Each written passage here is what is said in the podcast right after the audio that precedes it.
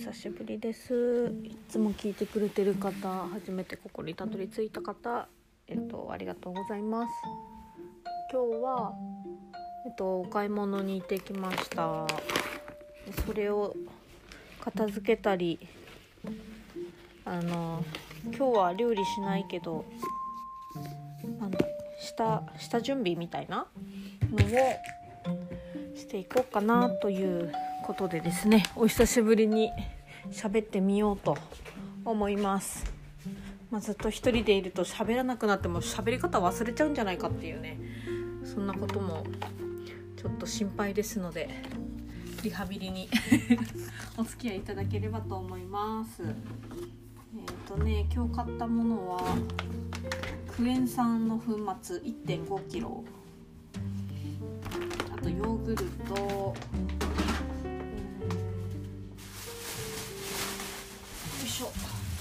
と納豆。なんかね今日普通に1回目買い店舗行って買い物行って納豆ないから納豆まあたくさんあってもいいだろうということで4個パックを2つ買ってよしよしと思ってたんですけどもう1店舗のところ見たら気になってた納豆が売ってあってあのオーガニックの納豆から遺伝子組み換えしてないやつみたいで気になってた納豆があったから今見たらそっか。3つ買ったの。だからあ3つだからあ納豆全部で89011個だって思ってたけどこれ3個パックが3つだからオーガニックの納豆が1234567 9個。普通の納豆8個。っていうことになるんですね。ちょっと納豆多すぎますね。まあいいんですけどどうせ。納豆別に賞味期限あるけどそんなに気にしなくてはいいんじゃない？発酵が進むし風味が落ちるぐらいで食べれなくなるっていうことはないので。OK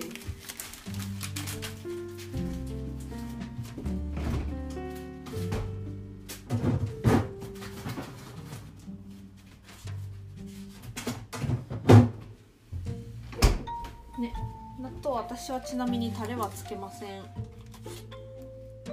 添加物入ってるからね。あこの有機納豆も添加物的に醤油が有機醤油が使われてるんだけど砂糖混合異性化液糖異性化液糖酵母エキス鰹節エキスとか入ってるので、まあ、結局なんか添加物あるじゃんっていうね感じなんですけどまあでも気になってるのね試してみるっていうのは一つ好奇心を育てるのにいいかなと思いました。っていう言い訳。であとザワークラウト。今までカルディで380円で買ってたんだけど今日は200円台だったかな。で売ってるのを見つけてちょっと買ってみました。どんな味まあじゃああ変わらないと思うんですけど。あとはね小ネギの刻んだやつカットネギ冷凍してるから。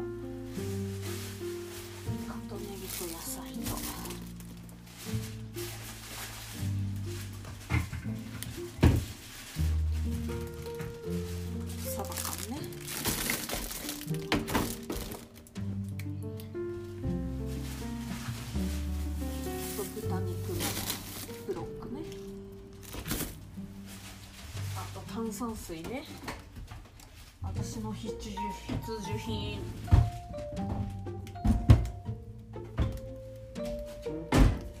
炭酸水はもう業務スーパーが一番安いから行った時にまとめ買いしてます。ネットで買うとね置く場所なくなるからそれはできないんですけど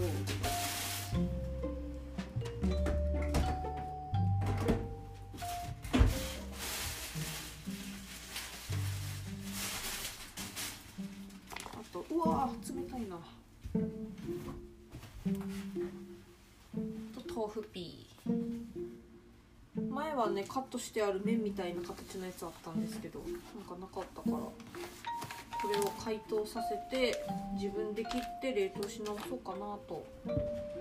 思います。でこれをあのちゃんぽんのスープ。あんまりあの添加物入ってないちゃんぽんのスープが売ってあるんですけどあえー、なるほどね。東華園の長崎ちゃんぽんって書いてあるちゃんぽんスープ。それに入れて食べようかなと思って買いました。卵買うの忘れたな。えっと今日はうんととりあえずリンゴ酢を炭酸で割って飲む。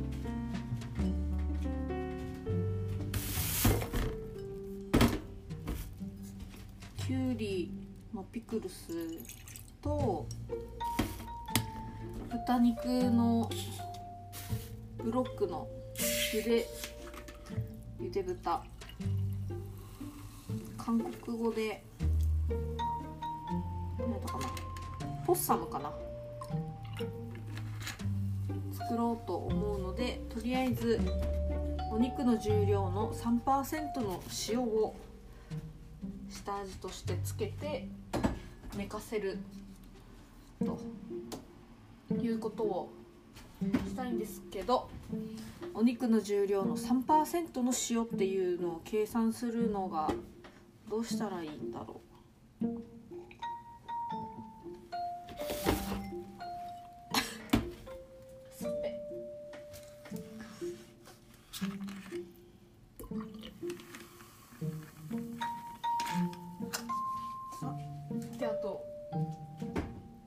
無添加のソーセージも買いましたサラダの時にベーコンカリカリにさせたやつ乗せたいなってちょっと思ってたんだけど、最初ベーコンを手に取ってたんですけど、ソーセージこのソーセージだったらまあ使いやすいしこっちの方が安かったからソーセージにしましたそんなこともあるよねこのクエン酸は、まあ、大体みんな飲むんだけど私はお風呂に入れます。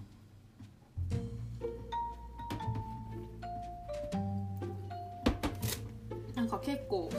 お風呂に入れると温泉行ったみたいにお肌すべすべになってでなんかネット上でその無添加生活してる人たちはクエン酸を溶いたお湯を髪の毛にトリートメントとしてつけたりしてるみたいで、まあ、確かにほんと髪サラサラになって、まあ、下手に高いトリートメント剤買うよりかクエン酸水でトリートメントした方がサラサラになるなっていうぐらい。で、まあ、もちろんね余計なもの入ってないですしお風呂にクエン酸とか私はあと塩化マグネシウムも入れるんですけどそれだとあの排水口のお掃除もしてくれるんですよね。重曹とかねクエン酸とかお掃除使うじゃないですか最近。その役目も果たしてくれるのでとっても一石何鳥みたいな感じで。でこの前前回は塩化マグネシウム1 0キロを分ける回でしたけど。なんかコストコに行けばタイミングが良ければコストコにすごいネットで買うより安いぐらいで塩化マグネシウム置いてあるのであの多分なんか人気のヒマヒマラヤ岩塩が入ってるバスソルトじゃなくて水色のラベルが貼ってあるものでその岩塩が入ってるものより一回りぐらい大きい丸いバケツみたいなやつに入ってるものなんですけど手軽に始めるのはそのコストコのものを買うのが入れ物も困らないのでおすすめですね。私みたいに小分けする必要はないので。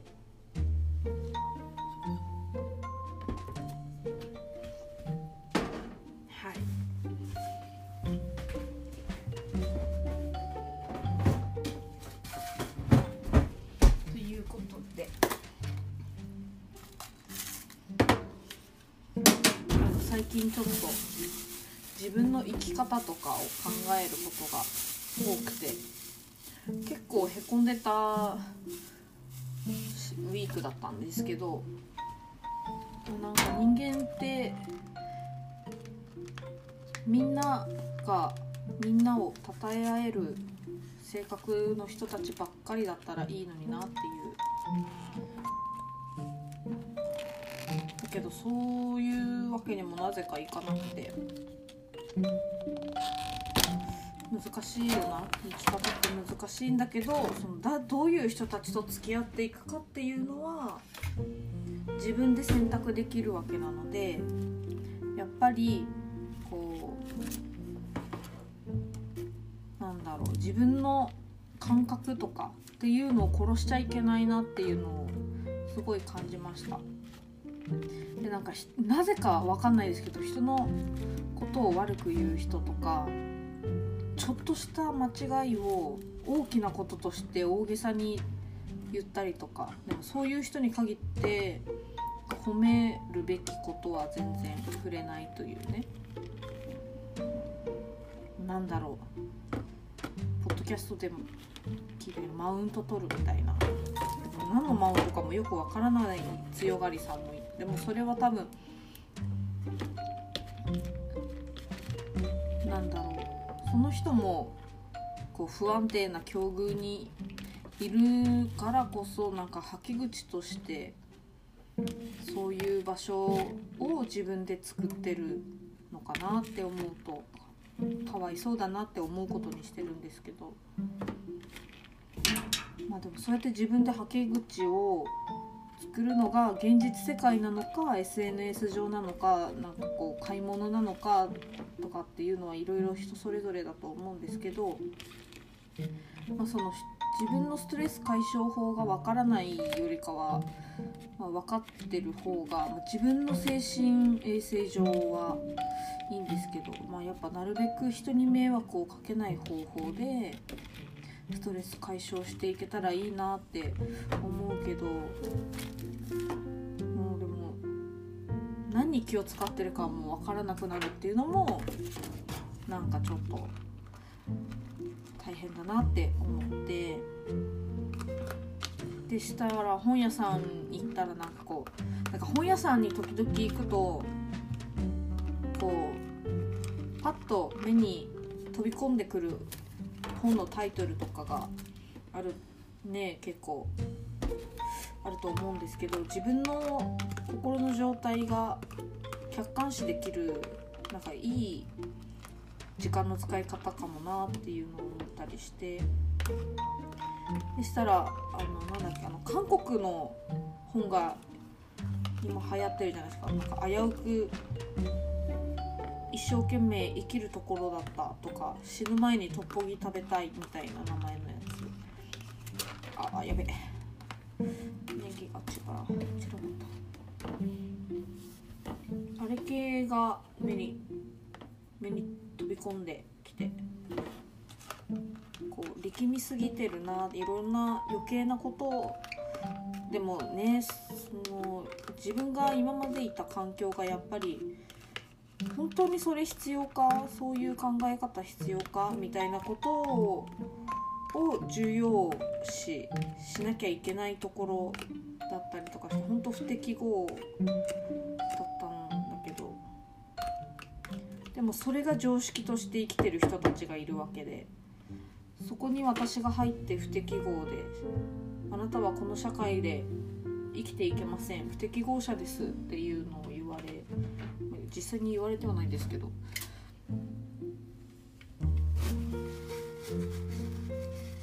ただ自分に合ってなかったっていうだけでそれぞれいろんな世界が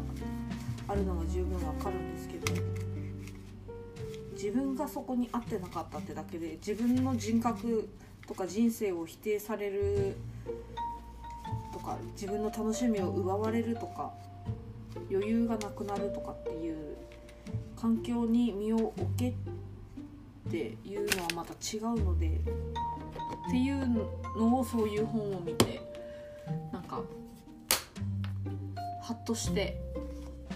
なんとかこの世界で生きるように自分をカスタムしなくちゃっていう風になんか洗脳し自分で自分を洗脳してたっていうのがあるんですけど。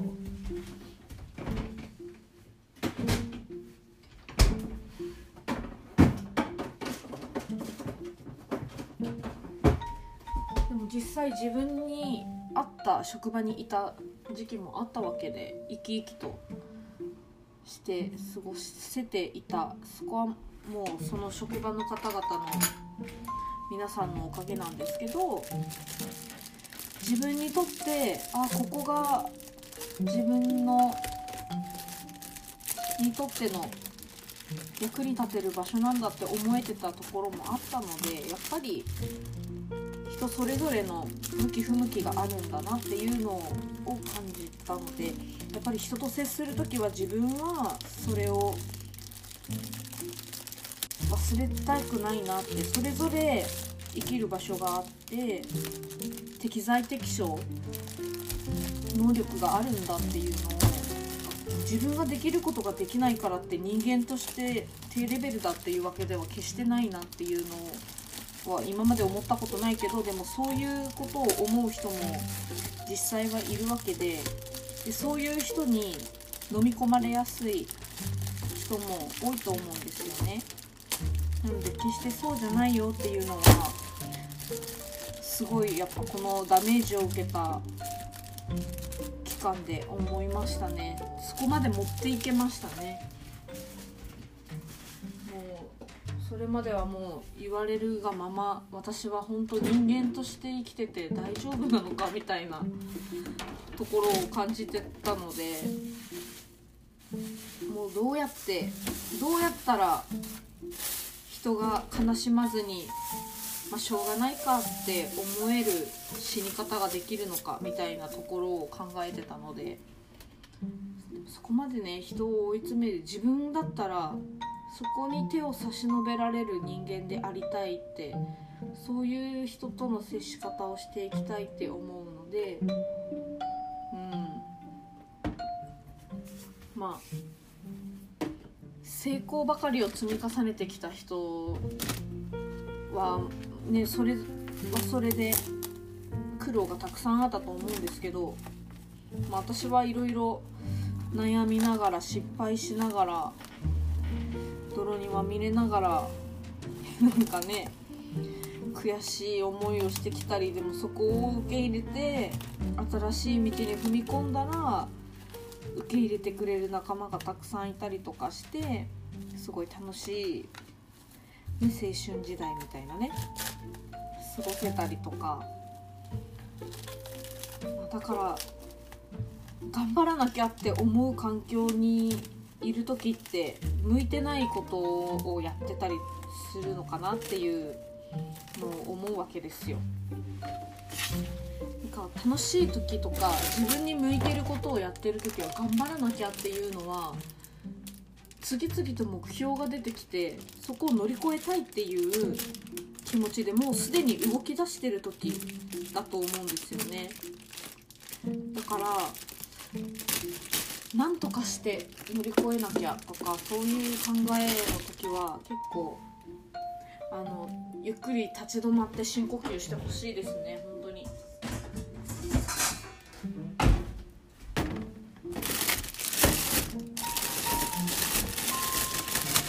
ら私が幼稚園の頃にピアノ始めてからそれからね、まあ、歌ったりとかそのピアノの練習はちょっと嫌だった。練習抜け出したりとかしてたけど。でも興味を持って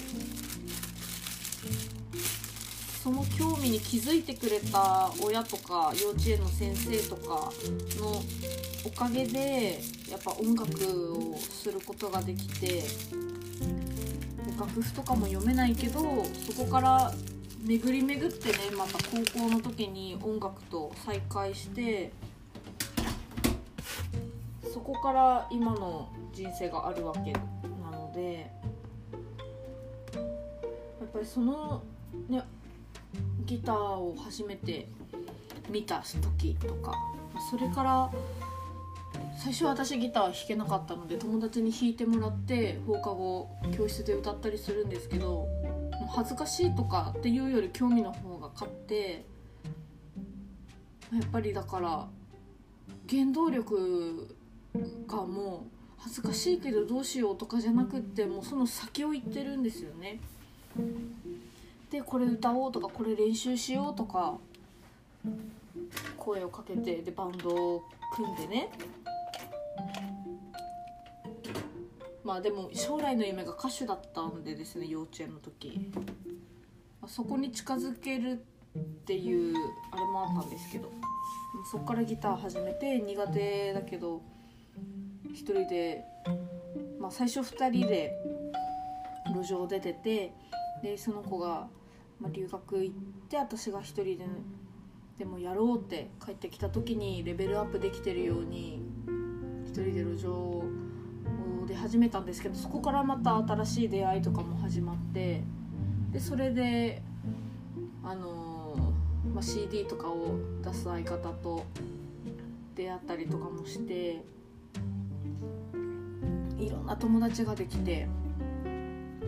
いろんな年代の友達もできて勉強音楽だけじゃなくて社会勉強みたいなところにもなったしやっぱ人よりたくさんの人と会ってるなっていう自信は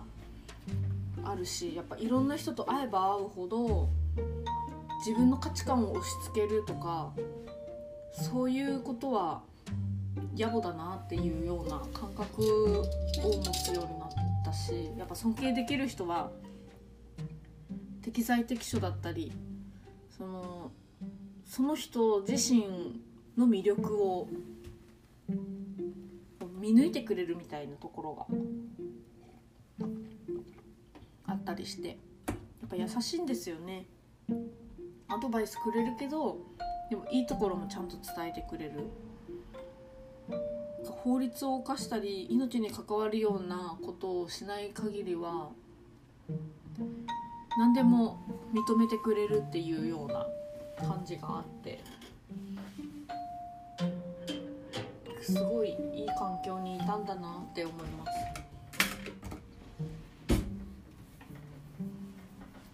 あまり詳しく話すとちょっとあれなのであれですけど。はいということで。ちょっと今からきゅうり洗う。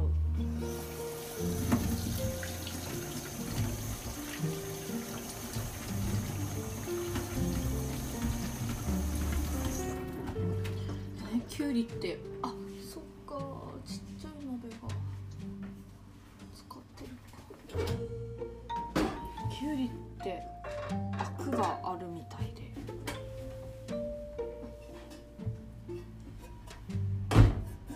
私結構そのまま洗って食べてたんですけどきゅうりの端っこを切り落としてくるくるすると白くアクが出てくるってその両方両端をくるくるやって白いのを出したらアク抜きができるらしくてその真ん中のやつのアクってどんなもう一緒に抜けてんのかなんか分かんないですけど。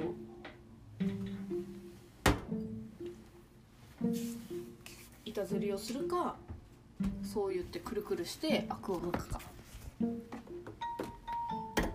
も今日のきゅうり大量なので板ずりしますけど。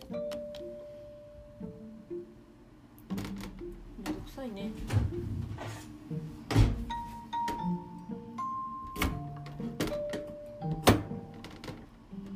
だから板ずりする時もなんか傷とか入れてた方がいいのかな。わかんなんか大きいきゅうりよりちっちゃいきゅうりの方が美味しい気がするけど実際どうなんでしょう？買ってきたきゅうりは曲がってるきゅうりお漬物用って書いてあった。お得用きゅうりを買ってきたのでちょっと傷とか曲がってるのとかが多いから。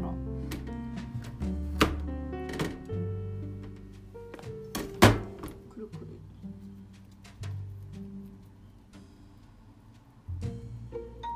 あでも結構すぐ白くな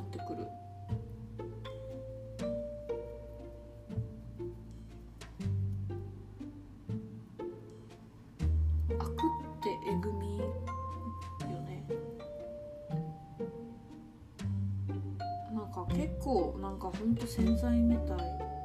ポロポロしてる感じ。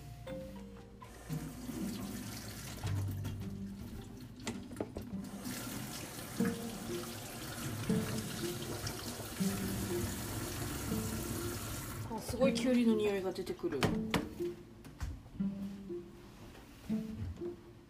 えってことはこれってメロンとかもアクがあるってこと？ウリの仲間。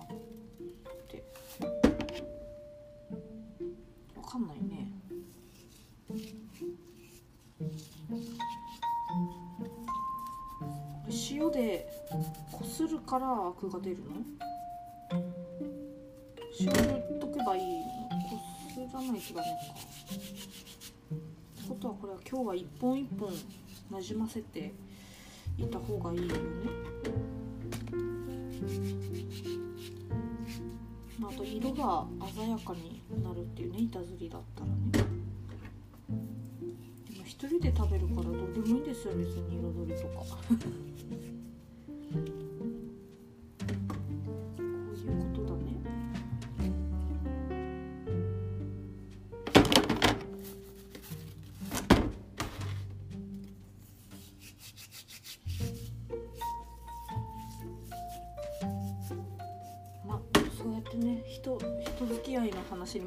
けど。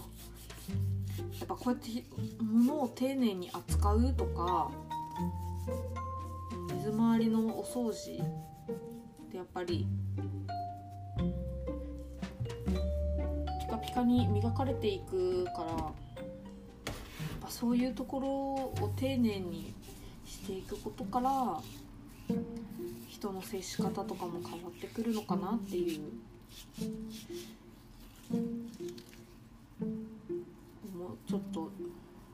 個人の感想ですっていう注釈を大きく入れたいところなんですけど。思いました。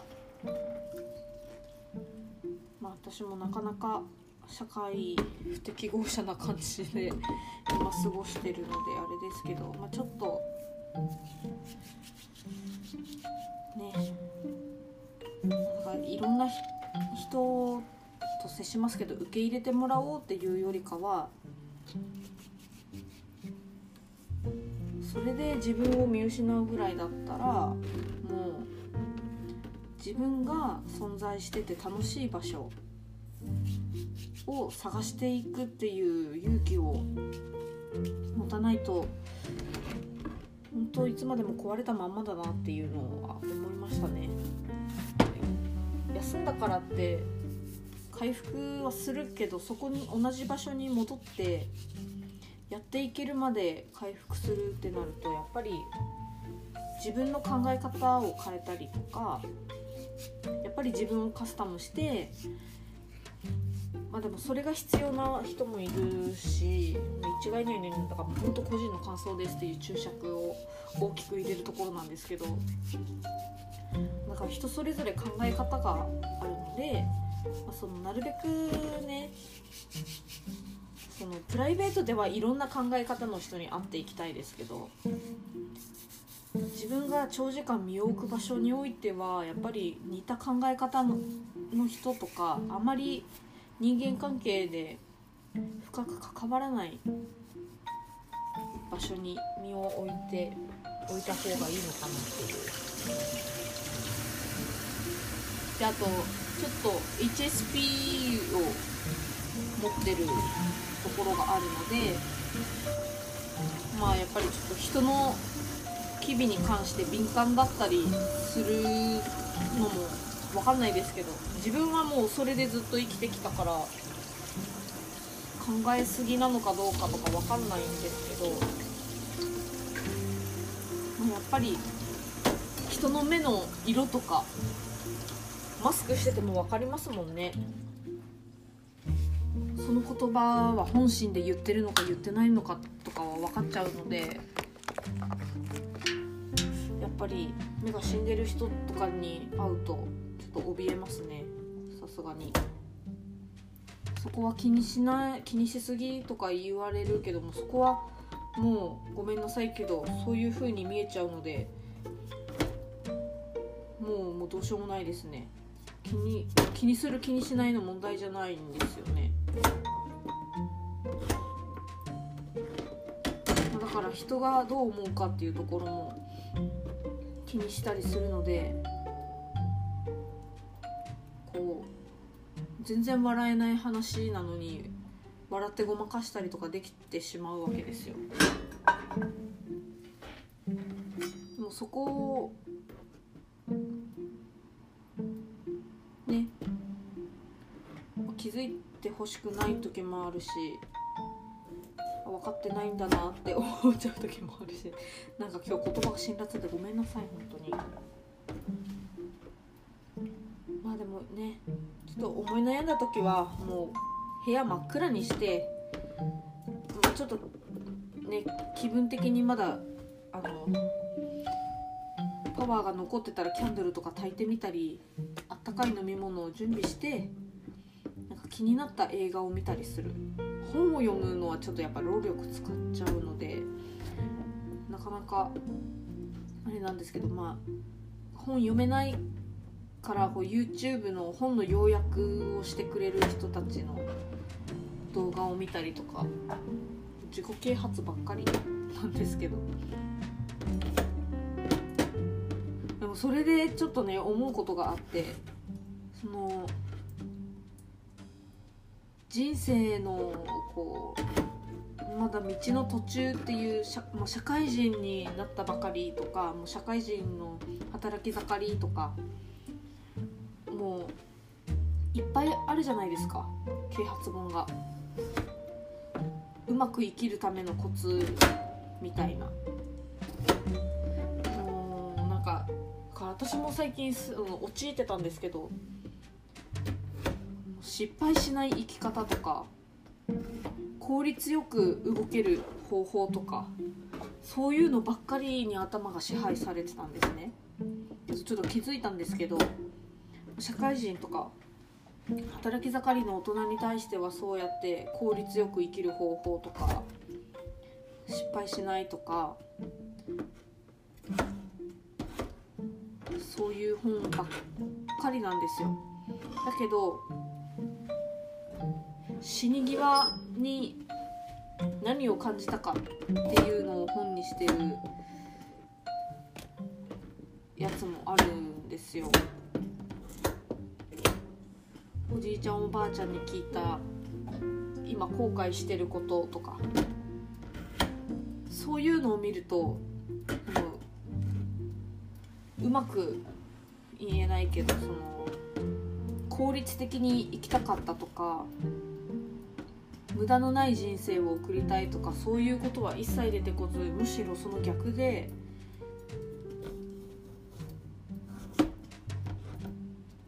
もうそのあこうやって言うとちょっとあれだけど家族との時間を大切にしたかったとかが無駄なわけじゃなくて本当に大切なものはそこだったっていうね。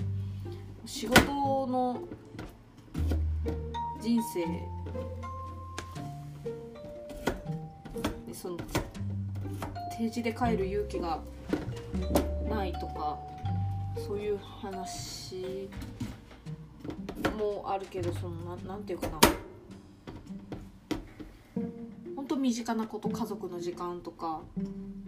自分の興味が湧いたことをもっとやればよかったとかもうその働き盛り向けの教則本には書いてないわけですよそういうことは一切。1歳とか言うとまたあれだけど。がななんかこうもう全然真逆じゃねえかって思って。だからもううまく生きようとするのやめたって思ったんですね。うまく生きようとする人たちはやっぱりなんかこうなんだろう。まあ、その中でもちゃんと自分の興味があることを積極的にチャレンジしたりしてる人いるので。一概に言えないんですけどやっぱり仕事が趣味とかっていう人なかなか稀じゃないですか。お金が好きとかはいるかもしれないね。一概に言えないか。だけど本当家に帰って何すればいいか分かりませんとかっていう風にならなきゃいけないようなところはちょっとやばいよねって思いますね。何のために生きてるの？って言いたい。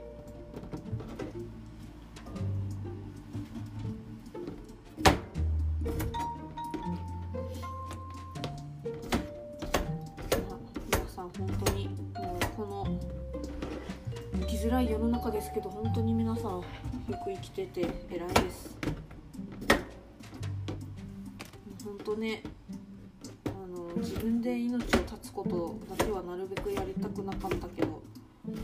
何が楽なのかっていうのを考えた時にそういうことも一つ選択肢として出てくるようになってしまって、う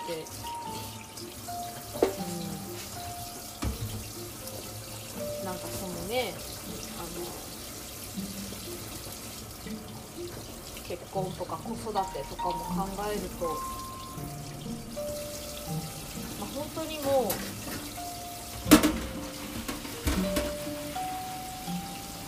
この人のために生きていきたいみたいな存在がいたらそれが自分の子供なのか家族なのか推しなのかっていうのはもう人それぞれでいいと思うんですけどそういう人もないとなんかこれから先の人生厳しくねえかっていうことがやっぱり目につきやすいのでどうしても考え方が偏ってしまうんですけどだからね余裕気持ちに余裕を作っていろんな考え方を吸収できるような目線を持っていたいなって思うしなんかもう選択の連続って疲れますよね。本当に。でも決めじゃあもう決めればいいじゃんって思ってもいろいろやっぱ迷っちゃって決められないっていう迷うっていう選択をしてるのも自分でとか言われるともう本当に頭が狂いそうなぐらいわけわかんないけど。なんか今日はちょっと暗い話になってしまって申し訳ない。そういうこともあるよね人間だからね。まあちょっと、まあ、いろんな人に今生まれて厄年を生きているというところで学びがあったっていうところはちょっと伝えていきたいなって思います。